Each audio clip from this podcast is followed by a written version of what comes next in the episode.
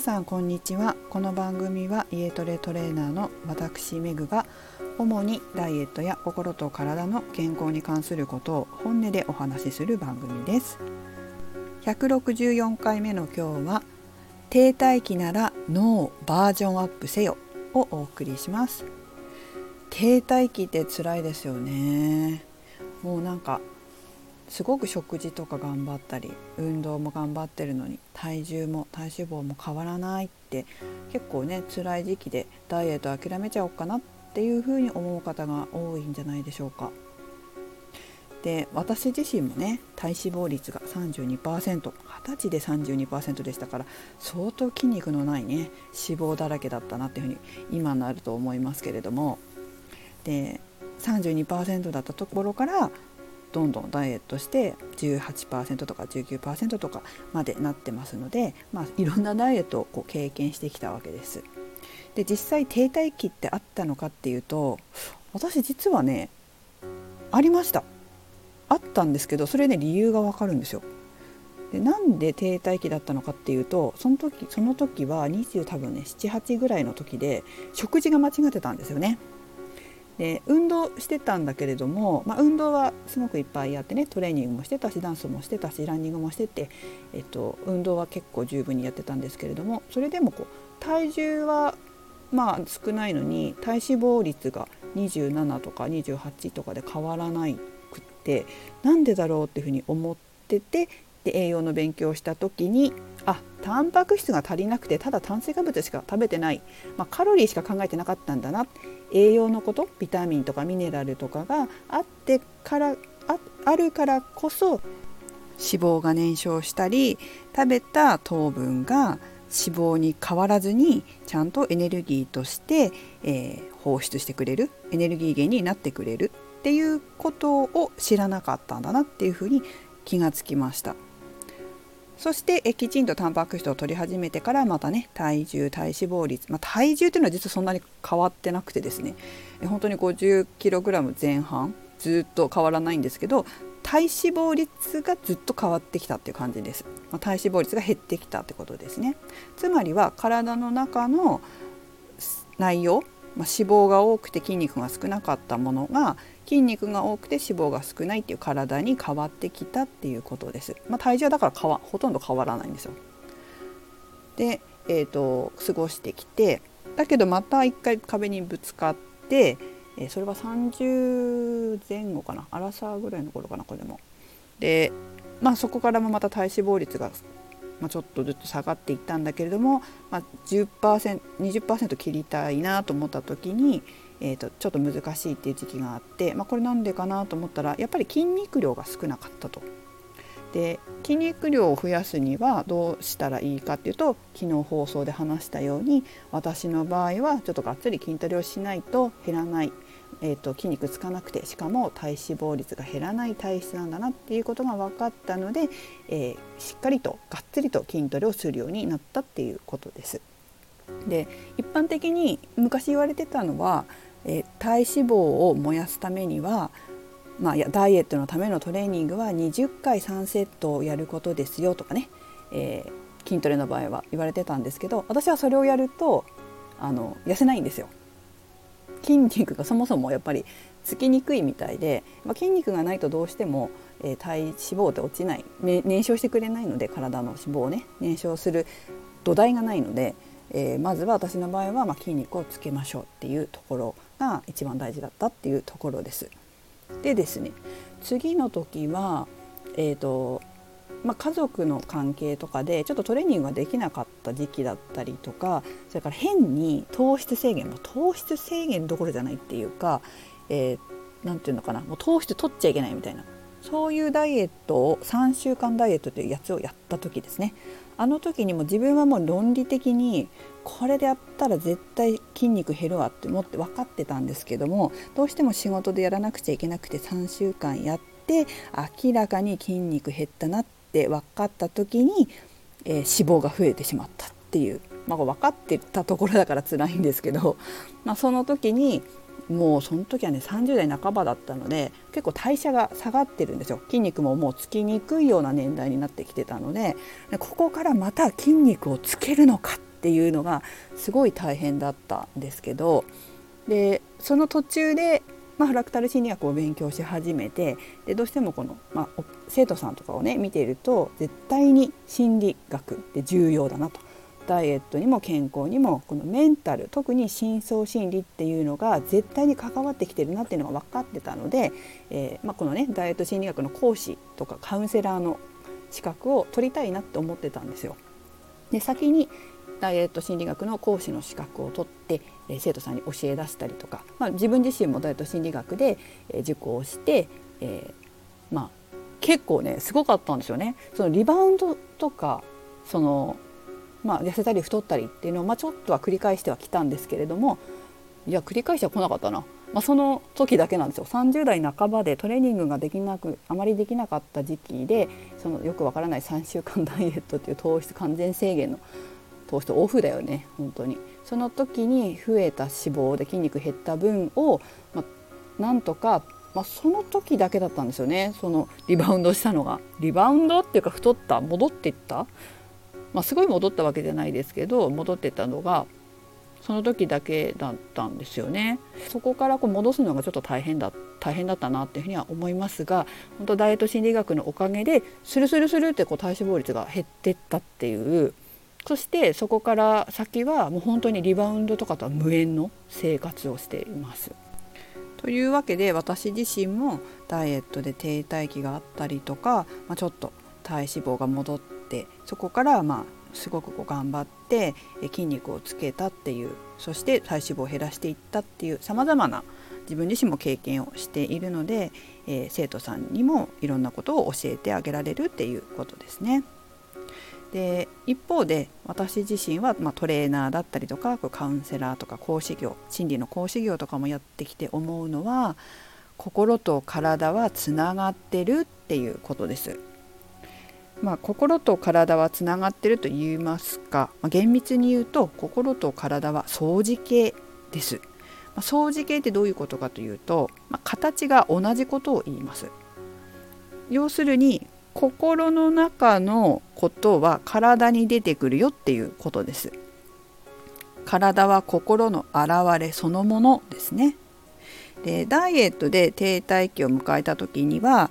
私のように、まあ、やり方が間違ってる方ダイエットの仕方が間違っている場合っていうのはそのやり方を変えればだんだんその間違ってるものを直してね正しく直していけば減っていきます。ただ、まあ、そこじゃない時つまり心が停滞している時に体も停滞するっていうことがあります。私自身は多分ね向上心がすごい強いんですよ。なのであんまり心がこう停滞するっていうことがないんだと思います。少ないので、えー、なんだろう。こう停滞期の理由が心じゃないことが多かった。と思います、まあ、ただねやっぱりダイエット心理学やってみて自分も受講してみてやっぱりこう心を変えるとダイエットが早いっていうこうストレスがないんですよね。とにかく。そのメンタルを変えちゃうので最初からこのダイエットを邪魔している思考パターンを変えてしまうので例えばこう何て言うのかな。甘いものを食べちゃいけないっていうでしょ？ダイエットって。で甘いものを食べないために我慢しなくちゃいけないじゃないですか。で我慢しなくちゃいけないのって人間辛いじゃないですかすごく。すっごい食べたいのにすっごい食べたいのに本当に我慢しないといけない我慢しないと本当に太っちゃう今食べちゃダメみたいなのって結構ストレスになりますよね。まあ、お酒とかもそうだし、ね、友達と一緒にご飯食べたりお茶しに行ったのに自分だけ、まあ、我慢しなきゃいけないとかって辛いと思うし逆にこう食べちゃった？はい今ここで食べないって断ったらなんか嫌われちゃうんじゃないかなとかって言ってね。で本当は食べたくないんだけど食べちゃった。体重増えちゃった。みたいなのって結構辛いじゃないですか。それ私も経験したことあるんですけどそういうのがなくなるんですよ。その辛いとか我慢しなきゃいけないみたいのがなくなるんですね。で昨日ちょうど、えーと、世田谷のお友達っていうかまあ事業の先輩先輩というかね経営者の先輩の方と、まあ、相談っていうか、えーと久しぶりにお会いしてお茶をしたんですね、まあ、ちょっといろいろ話をしてたんですけどその時に、えーと、サッカー終わって結構がっつりパスタを食べた後だったんですけど、まあ、コーヒーだけ飲むかなんかプリンがあと結構プリンが好きなので プリンも食べようかなとかって思ってで先輩はケーキを食べてたんですよ。食べようかなって言って食べるって言ってたんですけどあでもなんかちょっとお腹いっぱいだからいいやってコーヒーでいいやっていう風にこうストレスなく甘いものを食べな食べないで済むようになる。でこれちょっと伝わるか分かんないですけど人が食べてるからなんか食べなきゃいけないとかなんかそういうことも本当なくなっちゃうし甘いものを食べるのを断るのも別に何とも思わなくなるし、うん、なんかそういうストレスがないですね。そうそういう感じになるんですよ。別にねそのいっぱい食べたいみたいなのも本当なくなっちゃうしなのでまあこういうこうメリットがあるんです心を変えるとね。で私自身、まあ、こうやって仕事をしててそういうね甘いものを控えてくださいねって言わなきゃいけないじゃないですか 自分もね生徒さんに。でああってやっぱりねやっぱりそうですよねって言うでしょ？生徒さんはね。でそれならいいんだけれども怒る人もいるんですよ。もう変えられないよとかってもう結構年重ねていくとなかなか自分の生活習慣変えられなくなってきてでこういうものを食べた方が痩せますよって言っても嫌よみたいな好きなもの食べたいのよみたいに怒っちゃったりとかする方もいらっしゃったんですあんまりいなかったんですけどちょこっといらっしゃったんですよね。でその時にああ深層心理なんだよなって本当に痩せたいってこの方思ってらっしゃるけどなかなか自分を変えれないんだよなっていうふうに思ったりとかえっ、ー、となんだろうなダイエットしなきゃいけない。もう体も病気があるし体重もすごく多いしお医者さんからもうあの体重減らしなさいって言われてるんですよね。ダイエットしないといけないんだってすごい絶対ダイエットしなきゃいけないよねあなたっていう方がいらっしゃってもなんかねあの運動した後にみんなで美味しいもの食べに行ってえ全く痩せる気配がない、まあ、つまり言ってることとやってることが違うっていう方ですよね。まあ、こういう方は、まあ、皆さんの周りにもいらっしゃるかもしれませんしもしかしたらご自身で思い当たるっていう方もいらっしゃるかもしれません。でこういう生徒さんとの経験だったりとか自分がこういろいろ経験したことも含めて人ってメンタルダイエットに大事なんだな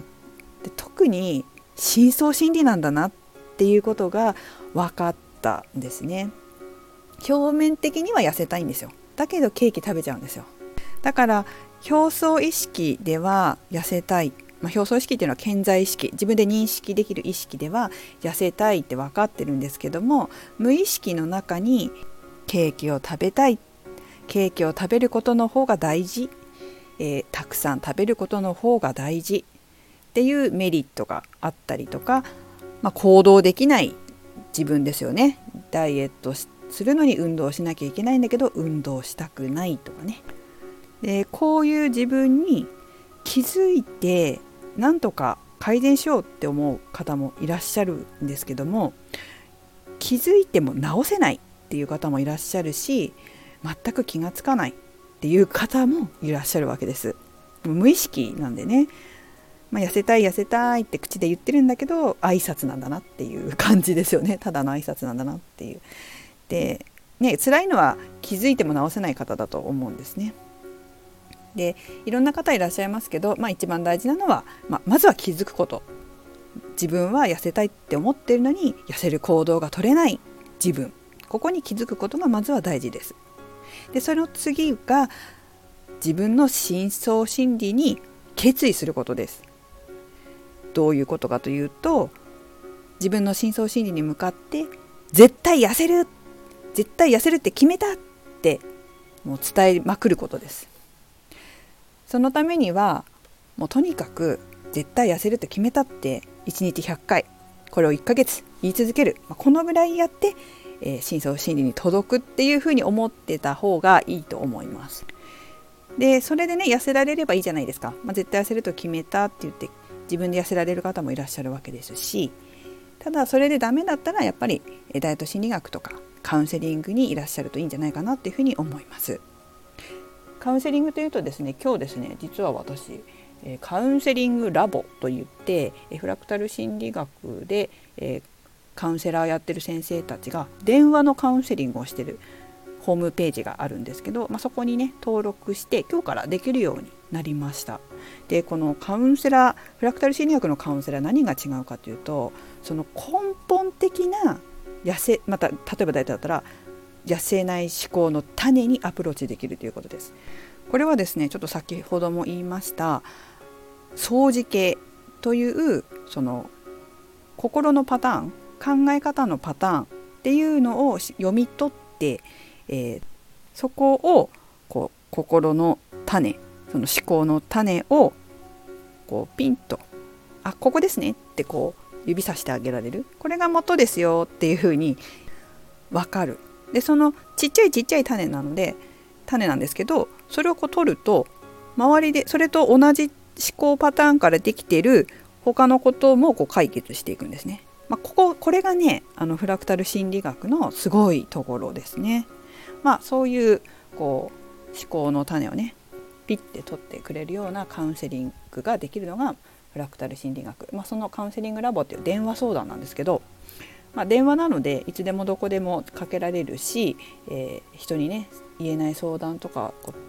手軽にできるんじゃないかなというふうに思います。ま私の他にもたくさん先生が登録されていて本当にこう人生経験が豊富な先生がいっぱいいらっしゃるので、えー、ぜひ、えー、皆さんホームページリンク貼っておきますのでご覧になってみてください。はい、まあ、こんな感じでですね是非停滞期の方何かね心の中で停滞していることがあるかもしれませんので是非脳を何かしらでバージョンアップさせてえー、深層心理ですね脳って言っても深層心理の方ですけどバージョンアップさせて体もバージョンアップして停滞期をぜひ抜けていただきたいなと思います。最後までお聴きいただきありがとうございました。めぐでした。